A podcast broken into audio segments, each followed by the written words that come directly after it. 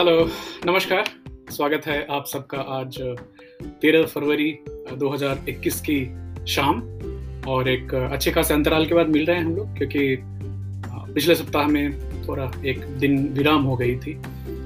Sunday हम कहीं बाहर गए थे, बच्चों की गुजारिश पे तो आपसे जो लास्ट एपिसोड थी, उसका पार्ट टू खत्म नहीं कर पाए। तो अगर आपको मैं याद दिलाऊं तो पिछले सप्ताह सैटरडे को हमने एग्जैक्टली exactly आठ दिन पहले बात की थी।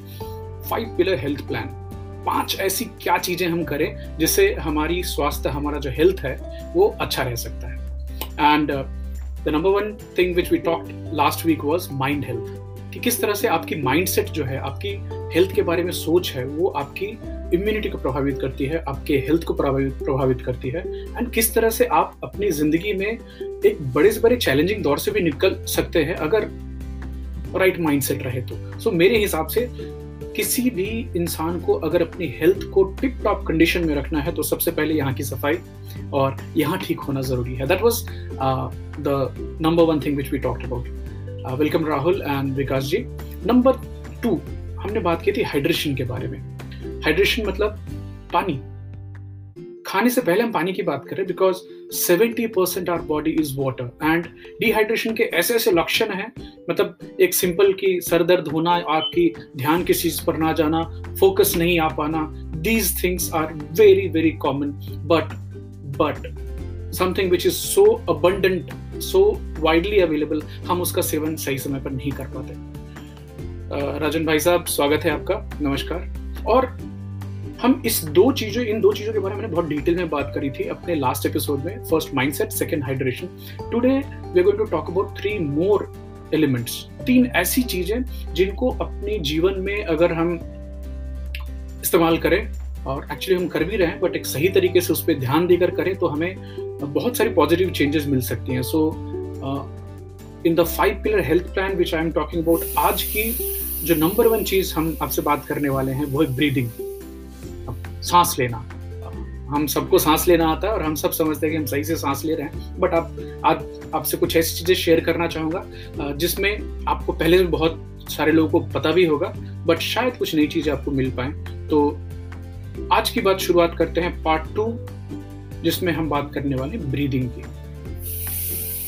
हम सबने बायोलॉजी में पढ़ी है साइंस में पढ़ा है what is breathing moving air into the lungs and out of the lungs is breathing right और याद करें तो गैस का एक्सचेंज होता है, ऑक्सीजन अंदर आती है कार्बन डाइऑक्साइड बाहर जाती है।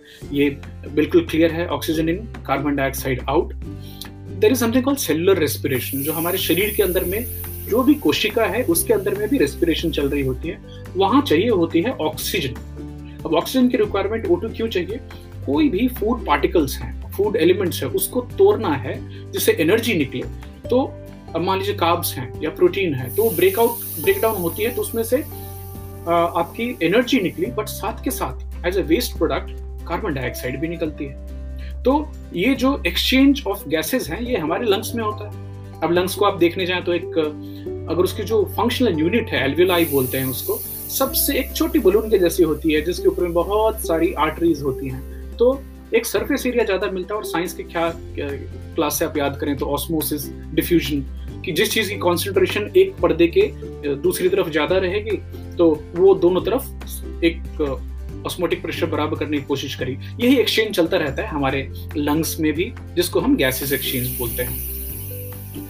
तो अभी हमारी जो रेस्पिरेटरी रेट है अब आप बोलेंगे रेस्पिरेटरी रेट क्या होती है? बहुत ही सिंपल है इसका फंडा कि एक मिनट के अंदर में आप कितनी बार सांस लेते हैं? That is the respiratory rate by the way this respiratory rate is one of the most vital life science तो uh, मतलब साइंस ऑफ़ लाइफ चार होते हैं। आप ज़िंदा हैं, कोई की जीवित नहीं है उसको चेक करने के लिए चार वाइटल साइंस होते हैं। Number one is body temperature number two is heart rate और जो पल्स होती है, जो धड़कन सुनाई देती है या फिर आप नारी जो देखते हैं वो।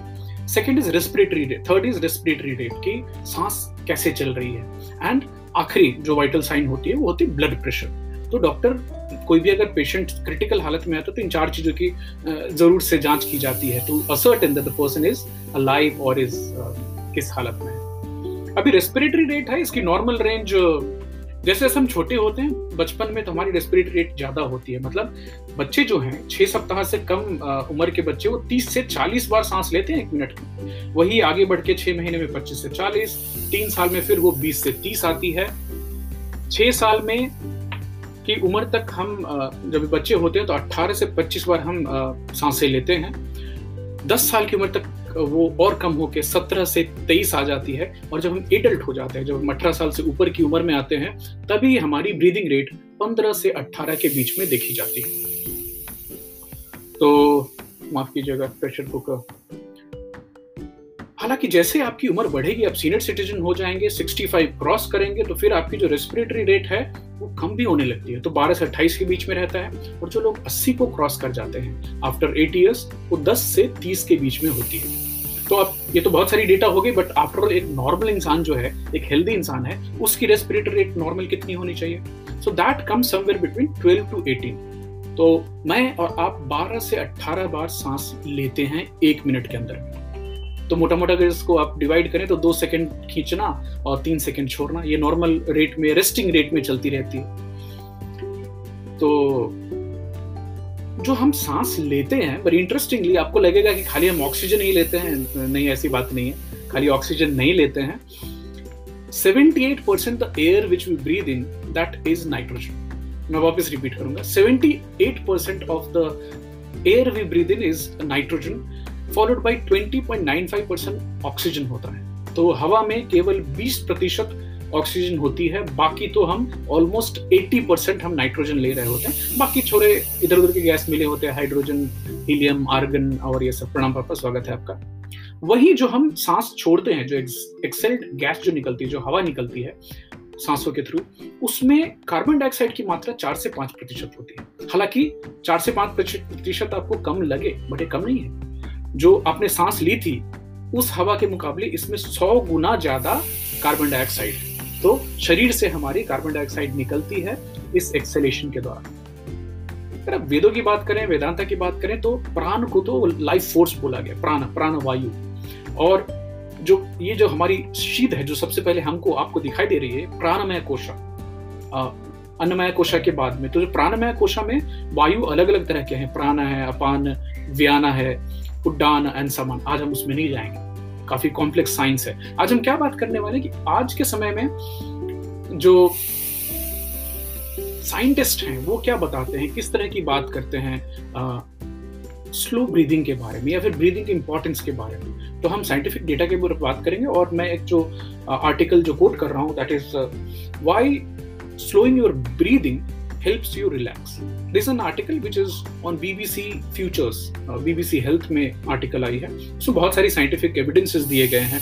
और uh, शुरुआत आर्टिकल की ऐसे होती है कि आप जब भी पैदा हुए तो पैदा होने के जब भी आप पैदा होते हैं तो तभी तक तो आपकी जो सांस की ज़रूरत है वो आपकी माँ के अम्बेलिकल कॉर्ड से जो खून आ रही है उस खून से आपका काम चलता रहता है। आप जैसे आप बाहर दुनिया में आए तो आपको अभी अम्बिलिकल कॉर्ड कट गई। और बॉडी में हुई क्या? ऑक्सीजन की मात्रा कम हुई।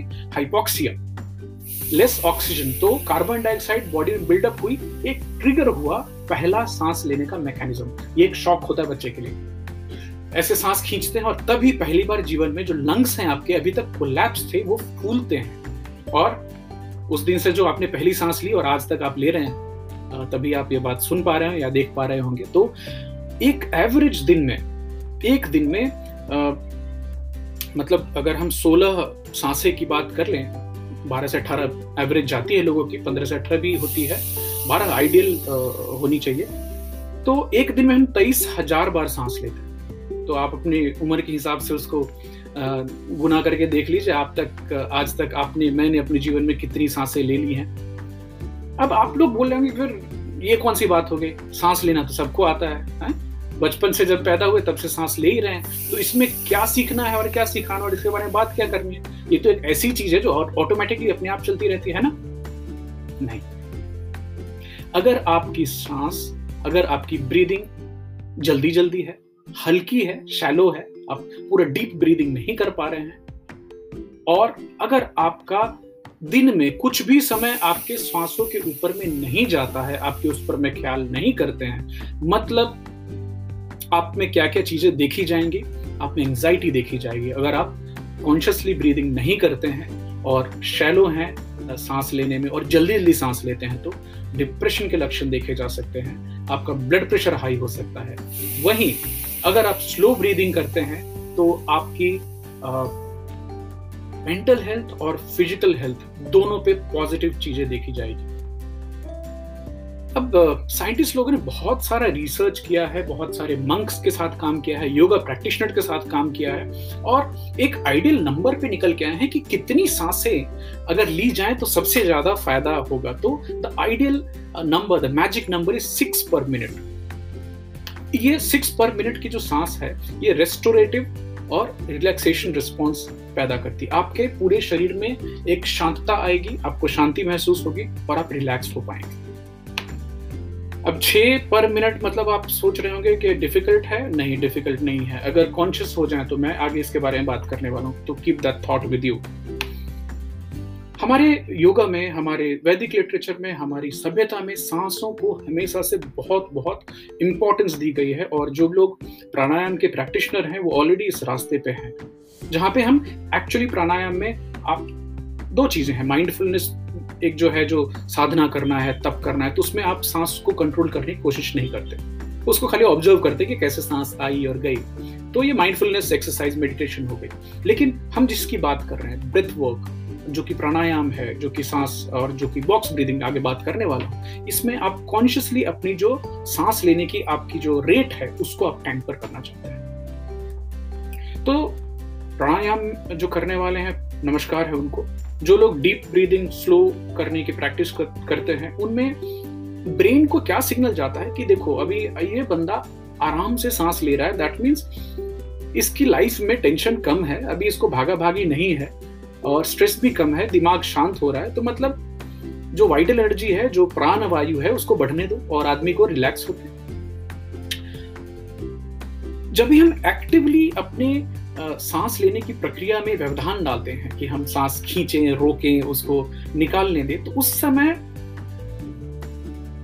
आपकी जो भी रेस्टिंग एवरेज हो, आप उससे अगर कम करने की कोशिश करते हैं अपने रेस्पिरेटरी रेट को तो एक कास्केडिंग इफ़ेक्ट होता है। आपको धीरे धीरे एक दूसरे दूसरे से तीसरे पे असर क्या आता है कि आपकी जो रिलैक्सेशन के स्टेट में जाने की जो प्रक्रिया होती है, वो बहुत फास्ट होती है। अगर आप मेडिटेशन करने के समय में सांस के ऊपर में थोड़ा कंट्रोल करने की कोशिश करें। अभी फ़ायदे क्या होंगे इसके? Why I am saying that health pillar number three is breathing is आपकी हाइपरटेंशन कम होगी। आपका जो ब्लड प्रेशर है वो कम होगा डिप्रेशन कम होगी एंजाइटी की जो लेवल होती है, जो चिंता, तनाव होता है वो कम होगी। और तो और इंसोमनिया जिन लोगों को नींद नहीं आती है, रात भर करवट बदलते रहते हैं भले बेड पे रहें, लेकिन एक्चुअल नींद कम होती इंसोमिया कम होती है। अगर आपकी डीप कॉन्शियस ब्रीदिंग टेक्निक्स हैं तो। एक स्टडी हुई थी किंग कॉलेज लंदन में, जिसमें कि डीप ब्रीदिंग करने वाले लोगों में, जो कॉन्शियसली जिन्होंने एक्सरसाइज की है और दिन में कभी ध्यान देते हैं, उनमें पेन मैनेजमेंट अच्छा होता है। उनको दर्द अच्छे से झेल पाते हैं, यहाँ तक कि आर्थराइटिस जैसे बीमारी के पेशेंट होंगे वो। तो इसके पीछे बीबीसी और बाकी जो जो साइंटिस्ट हैं, उन्होंने काफ़ी अलग अलग थ्योरी निकाली हाइपोथेसिस निकाली कि आफ्टर ये होता क्यों है? तो कुछ जो प्रोमिनेंट हाइपोथेसिस है, मैं वो शेयर करने वाला हूँ कि ये मेनली सेंसरी नर्व्स जो होते हैं ना, हमारे लंग के आसपास में, वो काम करते हैं। तो जैसे फॉर एग्ज़ाम्पल अभी मैं एक बार पूरी ब्रीद इन करने की कोशिश करता हूँ। आप भी अगर ब्रीद इन करके उसको रोके तो सडनली आपको फील होगा कि आपकी जो चेस्ट ऐसे एक्सपैंड हुई है। तो यहाँ पे जो सेंसरी नर्व्स होते हैं और डाइफ्राम के आसपास में, उन सबको एक सिग्नल जाता है स्ट्रेच होने का, ऐसे कि यहाँ तक पहुँच गए हैं। साथ के साथ, हमारे डाइफ्राम के नीचे जो ऑर्गन्स हैं और जो आर्टरीज हैं, उसमें बैरो रिसेप्टर्स होते हैं प्रेशर रिसेप्टर्स तो जब भी आपने अपने लंग्स को, अपने छाती को पूरे दम हवा के साथ भरा तो एक प्रेशर होता है। वो जो प्रेशर है बैरो रिसेप्टर्स उसको फील करते हैं, वो प्रेशर फिर एक टर्म से होते हुए आपके ब्रेन स्टेन तक जाती है। जो ब्रेन स्पाइनल कॉर्ड से होते ब्रेन तक जाती है, उसको जाती है। और ये रिपीटेटिव अगर चलता रहा कि आप बार बार डीप ब्रीथ कर रहे हैं, फिर एक्सेल कर रहे हैं, फिर डीप ब्रीथ कर रहे हैं तो एक मसाज के तरह से एक टोन जाती है ब्रेन को, जिससे ब्रेन की जो वेव्स हैं वो स्लो हो जाती है। तो जो स्टेट होती है, ऐसा नहीं कि आप सो जाएँगे उसमें। उसमें आप रिलैक्स रहेंगे, लेकिन आप अलर्ट भी रहेंगे। तो आप यही, आप जो भी अच्छा काम करना चाहें, आप उसमें चाहेंगे। हालाँकि जिसमें भागने, मरने, मारने की बात ना हो तो आप चाहेंगे कि आप रिलैक्स रहें अलर्ट भी रहें। तो हम बात कर रहे थे कि अगर वही आदमी जो डीप ब्रीदिंग कर रहा है, उसकी जगह पे शैलो ब्रीदिंग करे, फटाफट सांस लेना तो उस समय ये ब्रेन में ये सिग्नल नहीं जाते। तो एक रिपीटेटिव स्लो ब्रीदिंग का जो इफ़ेक्ट है, वो बैरो रिसेप्टर्स जो हैं, खासकर हमारे हार्ट के आसपास जो हमारा जो दिल है, उसके ऊपर भी बैरो रिसेप्टर्स हैं प्रेशर रिसेप्टर्स हैं। तो उनमें भी एक प्रेशर जाता है और वो फ़ीड करते हैं किसको? वेगस नर्व को, जिसको अपनी आयुर्वेद में इंगला पिंगला, मैं उधर नहीं जाऊँगा बट वेगस नर्व और वेगस नर्व क्या करती है? वो एक फाइट एंड फ़्लाइट रिस्पॉन्स जो होती है ना कि मरो या मारो, हम बार बार बात करते हैं कि किसी चिंता की हालत में आप या तो दौड़ेंगे, भागेंगे या मारने की कोशिश करेंगे। सुमित जी, स्वागत है आपका। वेगस नर्व उस फाइट एंड फ़्लाइट रिस्पॉन्स को डैम्पन करती है। कारण क्या होगा उससे? आप एक रेस्ट और डाइजेस्टिव फ़ेज़ में चले जाएँगे। तो आप क्या नहीं चाहेंगे कि आप रेस्टफुल और रेस्टोरेटिव फ़ेज़ में रहे, जहाँ पे आपकी शरीर खुद को रिपेयर भी कर रही हो। इस समय आपकी हार्ट रेट कम हो जाएगी। इस समय में आपका ब्लड प्रेशर कम हो जाएगा। तो अगर हमारी हार्ट रेट कम हो और ब्लड प्रेशर कम हो तो ये तो बहुत ही अद्भुत बात हो जाएगी हमारे हेल्थ के बेनिफिट के लिए। इसलिए बहुत बहुत इंपॉर्टेंट है कि हम अपनी ब्रीदिंग के के प्रति कॉन्शियस हो जाए, सचेत हो जाए कि हम ज़्यादा सांस तो ले रहे हैं क्या? शैलो सांस हो रही है क्या? और क्या ये हर समय कर सकते हैं? नहीं। बट कॉन्शियस हो जाना। आप जैसे कुछ कर रहे हैं, खाली हैं, बैठे हैं ट्रैवल कर रहे हैं, तभी सोचना है कि क्या मैं डीप ब्रीदिंग कर रहा हूँ आप ऑटोमेटिकली उस समय उसको चेंज कर सकते हैं। आइडियल नंबर वापस रिपीट करूँगा छह साँसें प्रति मिनट दैट मीन्स दस सेकंड की एक सांस होनी चाहिए। डिफ़िकल्ट करना बहुत आसान है। पाँच सेकंड अंदर खींचना पाँच सेकंड बाहर जाने देना। अभी इसमें फाइव सेकेंड इनहेल एंड मैंने कर, कोशिश करके देखा। अगर आप सांस को अंदर रोक करके स्टॉप वॉच लेके देखे तो आप इसको 45 सेकेंड एक मिनट तक भी रोक सकते हैं। लेकिन अब पाँच सेकेंड डीप ब्रीथ अंदर और डीप ब्रीथ बाहर करना अगर हमारी प्रैक्टिस में आ जाए तो ये साइंटिफिकली सबसे बेस्ट नंबर है। Six respiration six breath per minute और एक कनेक्शन है हमारा। लंग्स का, हमारे हार्ट का, हमारे ब्रेन का कनेक्शन है। और ये तीनों कनेक्टेड है और एक रिलैक्सिंग एटमोसफियर क्रिएट करते हैं। तो ब्रीदिंग सही तरह से सांस लेना बहुत बहुत इंपॉर्टेंट है। अभिनव जी, स्वागत है आपका। आपको एक इंटरेस्टिंग चीज़ बताना चाहूँगा कि ये तो हमारी सभ्यता में प्राणायाम और सांसों की जो बात है, उसके ऊपर में कितने हज़ारों साल साल पहले से बात हो रही है। अभी साइंटिफिकली जो यूरोपियन और अमेरिकन देशों में बॉक्स ब्रीदिंग बहुत पॉपुलर हो रही है। बॉक्स ब्रीदिंग क्या है? ये यहाँ तक कि अमेरिका में जो नेवी सील्स होते हैं, जो आर्मी में काम करते हैं, उन सबको सिखाया जाता है। बड़ी सिंपल टेक्निक है। चार सेकेंड चार सेकेंड रोकना। चार सेकेंड छोड़ना। Four four four this is called box breathing तो अगर आप इसके लिए आपको कहीं बैठने की भी ज़रूरत नहीं है ये आप चलते फिरते नॉर्मली आप कर सकते हैं। तो ये बॉक्स ब्रीदिंग इवन जो ओसामा बिन लादेन को मारने गए थे ना वो भी बॉक्स ब्रीदिंग करके फिर अंदर। So before going for any big walk any attack और एनीथिंग वो अपने दिमाग को शांत करने के लिए अपने नर्व्स को शांत करने के लिए बॉक्स ब्रीदिंग करते हैं। uh, अभी ट्राई करके देखिए। चार सेकंड तक सांस को खींचना है, चार सेकंड अंदर रखना है, चार सेकंड वापिस छोड़ना है। और ये रिपीट करते रहना है दैट्स इट तो that was the pillar number three in the overall plan अब ये काम क्यों करती है कि जो इंडोरेंस एथलीट्स हैं, जो कि बहुत लंबी लंबी दौड़ दौड़ते हैं, बहुत ही टफ काम करते हैं, वो सब एक चीज़ के लिए स्पेसिफिक स्पेसिफिक मेहनत करते हैं, जिसको बोलते हैं हाइपोक्सिया टॉलरेंस या हाइपोक्सिया इंडोरेंस आपकी शरीर कितने ज़्यादा से ज़्यादा कार्बन डाइऑक्साइड अपने अंदर जमा रख सकती है, ये डिसाइड करता है आप कितना ज़्यादा जिएँगे।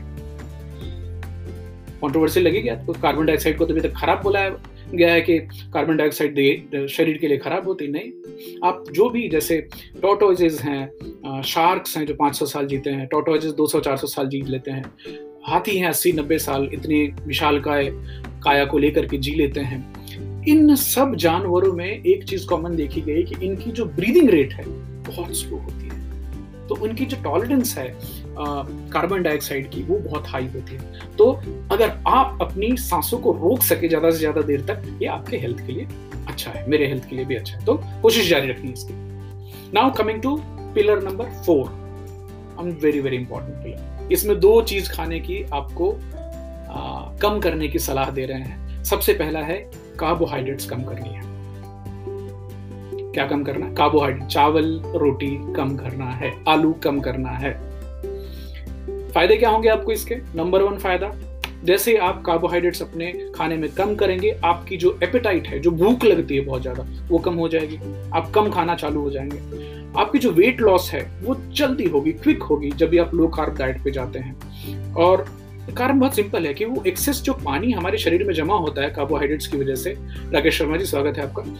वो एक्सेस पानी अपने आप बॉडी से निकलेगा और इमीडिएट आपको पहले एक दो वीक में ही वेट में लॉस दिखेगी। आपकी बॉडी का इंसुलिन लेवल कम होगा। और जिन लोगों ने मेरी पिछली एपिसोड दो, एक दो चार एपिसोड पहले हमने बात की थी इंसुलिन रेसिस्टेंस किस तरह से डायबिटिक होना एक डेंजर साइन नहीं इनफैक्ट इवन कैंसर को बढ़ने के लिए भी हाई लेवल ऑफ़ इंसुलिन चाहिए। फैट को, सेल्स को बड़ा होने के लिए हाई लेवल ऑफ़ इंसुलिन चाहिए। तो आपके शरीर में ऑटोमेटिक इंसुलिन के लेवल कम हो जाएँगे, क्योंकि इंसुलिन ट्रिगर तभी होता है जब भी आप कार्बोहाइड्रेट्स खाएँगे। तो बेनिफिट नंबर तीन fat loss from abdominal cavity दो तरह के फैट होते हैं सबक्यूटेनियस फैट जो कि चमड़े के नीचे है और विसरल फैट जो कि हमारे ऑर्गन्स के चारों तरफ़ जो सर्जन होते हैं ना, बड़े नाराज़ होते हैं। किसी मोटे आदमी की सर्जरी करें, परेशान हो जाते हो फैट आता रहता है पीली पीली चीज़। तो विसरल फैट जो है, ये हमारे ऑर्गन्स के अराउंड होती है और सबसे ज़्यादा हमारे पेट के पास होती है। जैसा हमने पहले आपको बताया था एक्सेस फैट जो हमारे पेट पे जमा हो जाती है, ये हमारे शरीर में सूजन का काम करती है इंसुलिन की रेसिस्टेंस को बढ़ाती है और मेटाबॉलिक डिस्फंक्शन बढ़ाती है। तो जैसे ही आप लो कार्ब डाइट पे जाएँगे, आप चावल और रोटी खाना कम करेंगे, आप जो हार्मफुल इफ़ेक्ट हैं एब्डोमल फैट के, वो कम करेंगे। अब इसका फ़ायदा क्या होगा? आपका रिस्क ऑफ़ हार्ट डिसीज कम हो जाएगा। साथ के साथ आपकी टाइप टू डायबिटिक मिल्टस होने के चांसेस बहुत बहुत कम हो जाएँगे। लो कार्ब डाइट विकास जी लिख रहे हैं said that every human being has a limited सांस इन हिज लाइफ ये बिल्कुल सही बात है और मैंने ये बचपन से विकास जी सुनी हुई है गाँव में। साधु संत महात्मा सब बोलते थे कि वहाँ से गिन के मिलते हैं इंसान को। और आप कितना नियंत्रण उसके ऊपर कर पाते हैं, उसके हिसाब से आपका जीवन निश्चित होता है। तो नंबर चार, अगर आप लो कार्ब डाइट पे चाहें तो ट्राइग्लिसराइड लेवल आपके बॉडी में बहुत ड्रामेटिकली कम होंगे। High triglyceride levels are clearly link to heart disease risk तो आपके शरीर में अगर ट्राइग्लिसराइड के लेवल बढ़े हुए हैं, उसके पीछे एक बहुत बड़ा कारण होता है हमारा कार्बोहाइड्रेट ज़्यादा कंज्यूम करना। आप जैसे कार्बोहाइड्रेट कंजम्पशन कम करेंगे ट्राइग्लिसराइड के लेवल कम हो जाएँगे आपके शरीर में, बिना किसी दवाई को खाए हुए। नीतीश जी स्वागत है आपका। साथ के साथ, जो एचडीएल होता है हाई डेंसिटी लाइपोप्रोटीन जिसको हम अच्छी क्वालिटी का कोलेस्ट्रॉल बोलते हैं, वो बढ़ जाती है।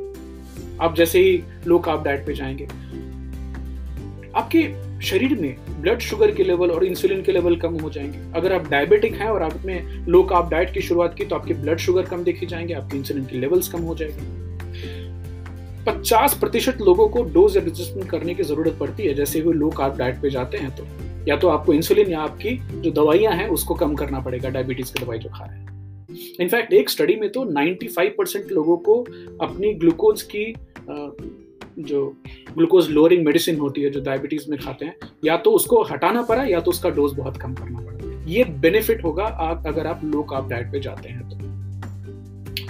आपकी ब्लड प्रेशर भी कम होने के चांसेस हैं, और एक मेटाबॉलिक सिंड्रोम जिसकी हम पहले बात करें तो उसमें बहुत ही कारगर काम करता है low carb diet low carb diet वापस बोलूँगा, चावल और रोटी कम करना है खाने में। दाल खाएँ, फल खाएँ, सब्ज़ियाँ खाएँ जो आप एनिमल प्रोटीन के सोर्सेज इस्तेमाल करना चाहते हैं, वो करें। खाली कार्बोहाइड्रेट्स कम करने की सलाह है। एब्डोमिनल ओबेसिटी होती है। ये जो डिसफंक्शन पेट के दौरान, पेट के आजू बाजू में मोटापा होगी ब्लड प्रेशर बढ़ा हुआ होगा जो फास्टिंग ब्लड शुगर होता है, वो उसके लेवल बढ़े रहेंगे। ट्राइग्लिसराइड्स के लेवल बढ़े रहेंगे। जो एचडीएल होती है हाई डेंसिटी लाइपोप्रोटीन उसका लेवल कम रहेगा, जो अच्छा रहना चाहिए, ज़्यादा रहना चाहिए। जैसे आप लो कार्ब डाइट पे आएँगे, आपको इन पाँचों सिम्टम में डेफिनेटली सुधार दिखाई देगी। हो सकता है ये चारों पाँचों चीज़ें थोड़ी देर देर कम भी हो जाए और खत्म भी हो जाए। और जो लो डेंसिटी लाइपोप्रोटीन है, उसकी भी मात्रा कम होती है लो कार्ब डाइट पे जाने में।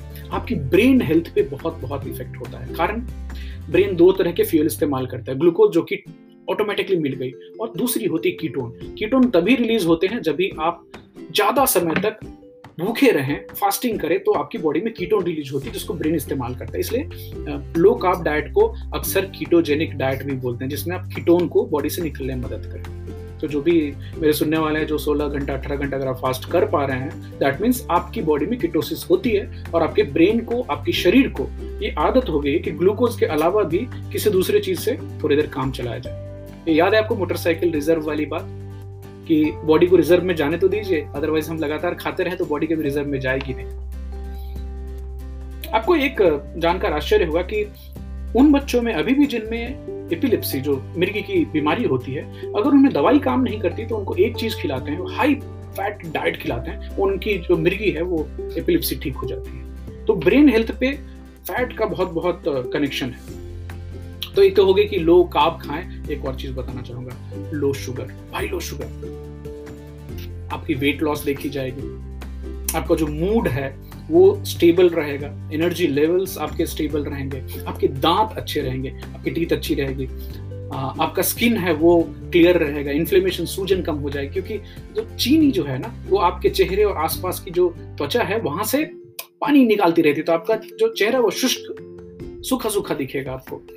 खासकर जो थायराइड के हाइपर जिनको कम होते हैं लेवल्स है या उनमें देखा जाता है ड्राई स्किन एंड ऑल आपकी जो मेंटल हेल्थ है वो इम्प्रूव होगी। डाइजेशन आपकी अच्छी होगी। अगर आप अपनी चीनी को खाने में कम करें तो हर्षल बाबू स्वागत है आपका। आपका जो हार्ट है, उसका हेल्थ ज़्यादा अच्छा होगा। क्यों? चीनी किसी भी हालत में एडवाइजेबल नहीं है। आपकी ब्रेन फ़ंक्शन बहुत बहुत इंप्रूव होगी। तो ये टोटल चार पाँच चीज़ें थी पिलर नंबर फोर में दो चीज़ याद कीजिए। पहला, वापस रिपीट करता हूँ माइंड सेट आपका।